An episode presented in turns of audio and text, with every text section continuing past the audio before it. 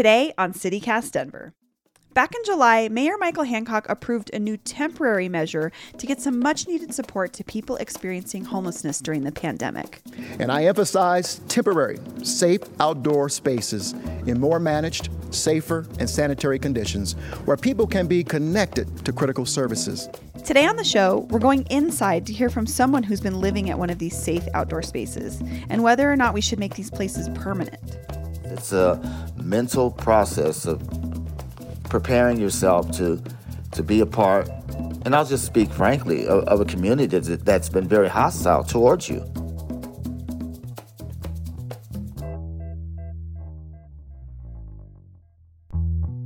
Today is Friday, April 30th, 2021.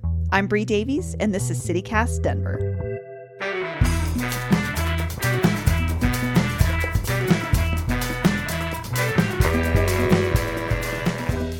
Let's take a look at the news. Denver heats up today with a high of 81 and lots of sunshine.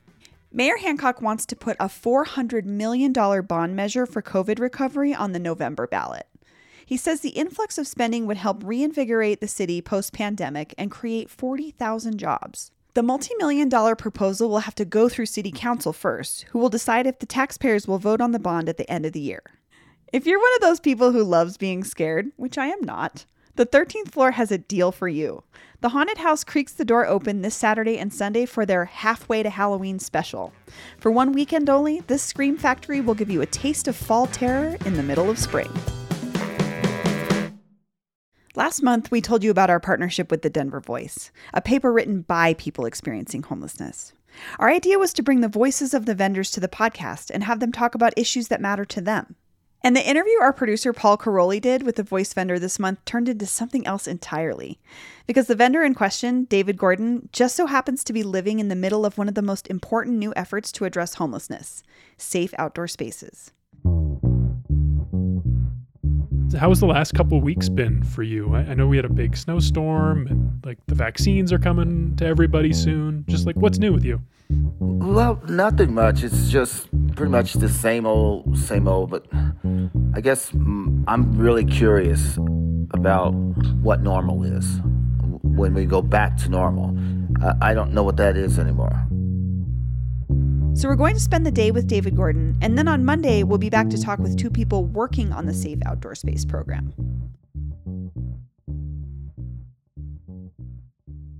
At the beginning of the year, David Gordon was bouncing between Aurora and a campsite at 16th and Lafayette.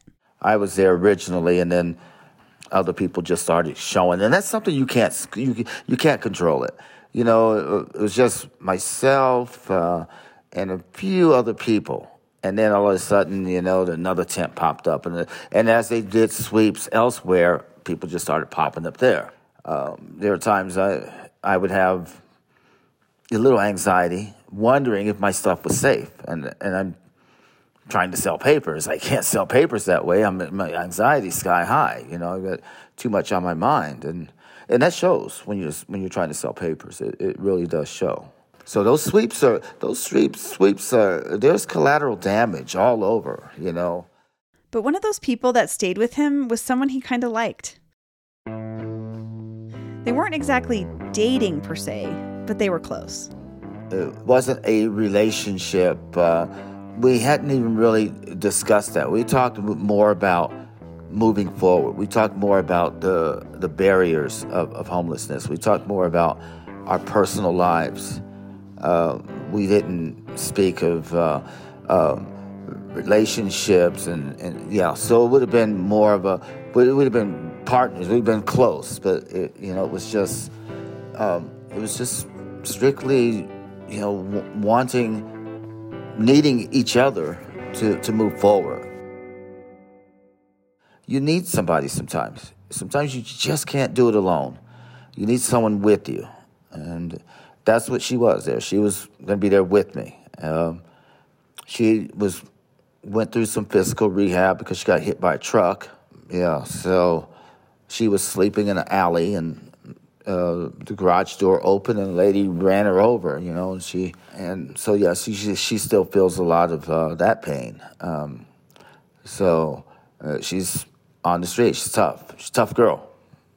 Tough girl. And each person has a story, and and you most people just don't realize what that story is, and and we're people that we want to be a part of uh, of of the community, but sometimes the community has set up so many barriers that it, it makes it difficult for us to, to fit in. They kept hearing about this thing called a safe outdoor space, and it sounded like the community was making space for them to fit in. So, a safe outdoor space is an outdoor individualized sheltering model.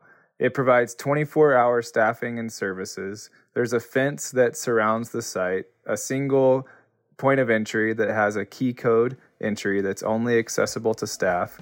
Residents can come and go as they choose with, with autonomy. Um, and they're single occupancy, or we allow couples, so it's one or two people. That was Cole Chandler, one of the operators of the Safe Outdoor Space program. So one day, David's friend that he often shared a tent with found out she got one of those coveted spots at the Pearl Street location in Uptown. She had a case manager. Um, now, getting a case manager is very important um, in order to get all the necessary help that's out there. A lot of people don't trust. The, the, the trust levels are, are really bad, and therefore they won't let a case manager handle it so yeah, she had a case manager, and her case manager was able to um, uh, put her submit her name, and her name was there at the top of the list. So you know, she got in. She had asked me if I would, you know, um, um, go with her, and I thought about it. And I said, "Wow, you know, you're at the front of the list," and um, so I agreed, and we went. We signed up together. Just lucky, I guess. So David went to the outdoor space to check it out. I walked down Colfax and I took a right. Um, and as I'm walking down Colfax, I had a few people, uh, you good, brother? You good? Uh, you know, trying to sell me some drugs. I, I had, you know, and it's like, oh my God, what did I get myself into? But then as I got closer to the tents, uh, there's a church and then there's a parking lot, and that's where the tents are. You walk up and, and then you have to ring a doorbell. And it, it was had a good, safe feeling. And the tents were, you know, they, they look nice. They have a big, big area where you have um, coffee and where you, there's food and stuff like that. And it was, it was okay. You know, it was, you could tell it was temporary, but it felt, it felt permanent enough, you know, and it's interesting. It's just it had a good feeling. Uh, the people that first brought me in, um, that did my intake, uh, were really really friendly people, open.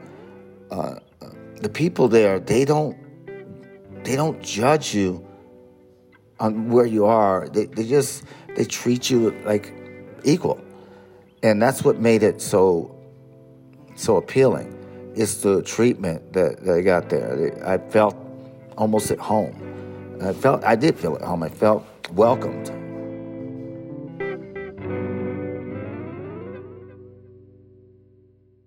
But moving is still a big change, and it turns out David's friend wasn't quite ready to leave the street. No, she wanted to stay where she was at. Uh, she didn't want to pack up. I don't think. I think that was a lot of it. She didn't want to pack up. She didn't want. She didn't quite know how it was going to work. She didn't know if she. She. I don't. I don't know. Maybe she got second thoughts of, of, of having to share a tent with me. You know, we slept in the same tent before out there, but it was. It's, it's different. You know, it's about survival out there. Uh, in there, in there, it's about you know doing things the right way, doing things the better way. And I think that maybe, you know, whatever the reason may be, whatever the fear came from, and I and I would assume there was a lot of fear. Um, you know, you know, she has to deal with it in her time. You know, and I think that's why the again I keep I keep saying this. That's why the mayors in Denver they need to go all in, all in on on this um, because it, it's it's a process, it's not something that okay, here you go. This is you're done. Okay. No, it's a process. It's a mental process of preparing yourself to to be a part. And I'll just speak frankly of, of a community that's, that's been very hostile towards you.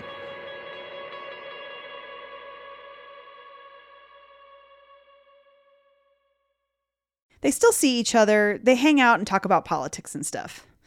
And as far as how it's been going for David at the safe outdoor space? Yeah, it's going it's going well. There were so many rumors about uh, whether they how it worked, and everyone thought you had to be in before 10 p.m. and and it's nothing like that. It's cold. it's very cold. They have donations of food. They have uh, donations of clothing. They have uh, services uh, from the uh, Denver Public Library on Wednesdays to other organizations that come in throughout the week. Uh, the, uh, we had dental cleaning the other day. Um, I was able to um, get a laptop, so now I can do other things. I can actually do resumes.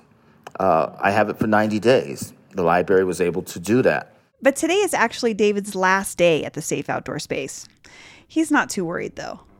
And at that point, then I'm going to do what I do what I can to to move forward. We'll see how much money I have saved up, and landscaping will be kicking in, and um, you know I'll be ready. I'm, and I'll thank them for their space and I mean for their space and their time, and and I'll leave so someone else can have that opportunity to take care to take advantage of that. It, you know, I can't hold it to myself. It, it's a good thing for people.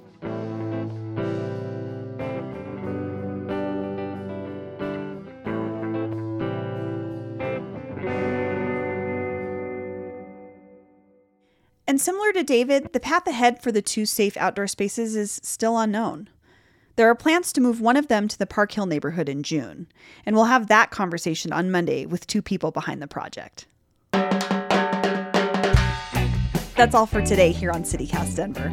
Our producers this week were Paul Karolyi and Alexander McMahon. Peyton Garcia writes our morning newsletter. Our music is by Los Mocochetes with additional mixing by Tyler Lindgren.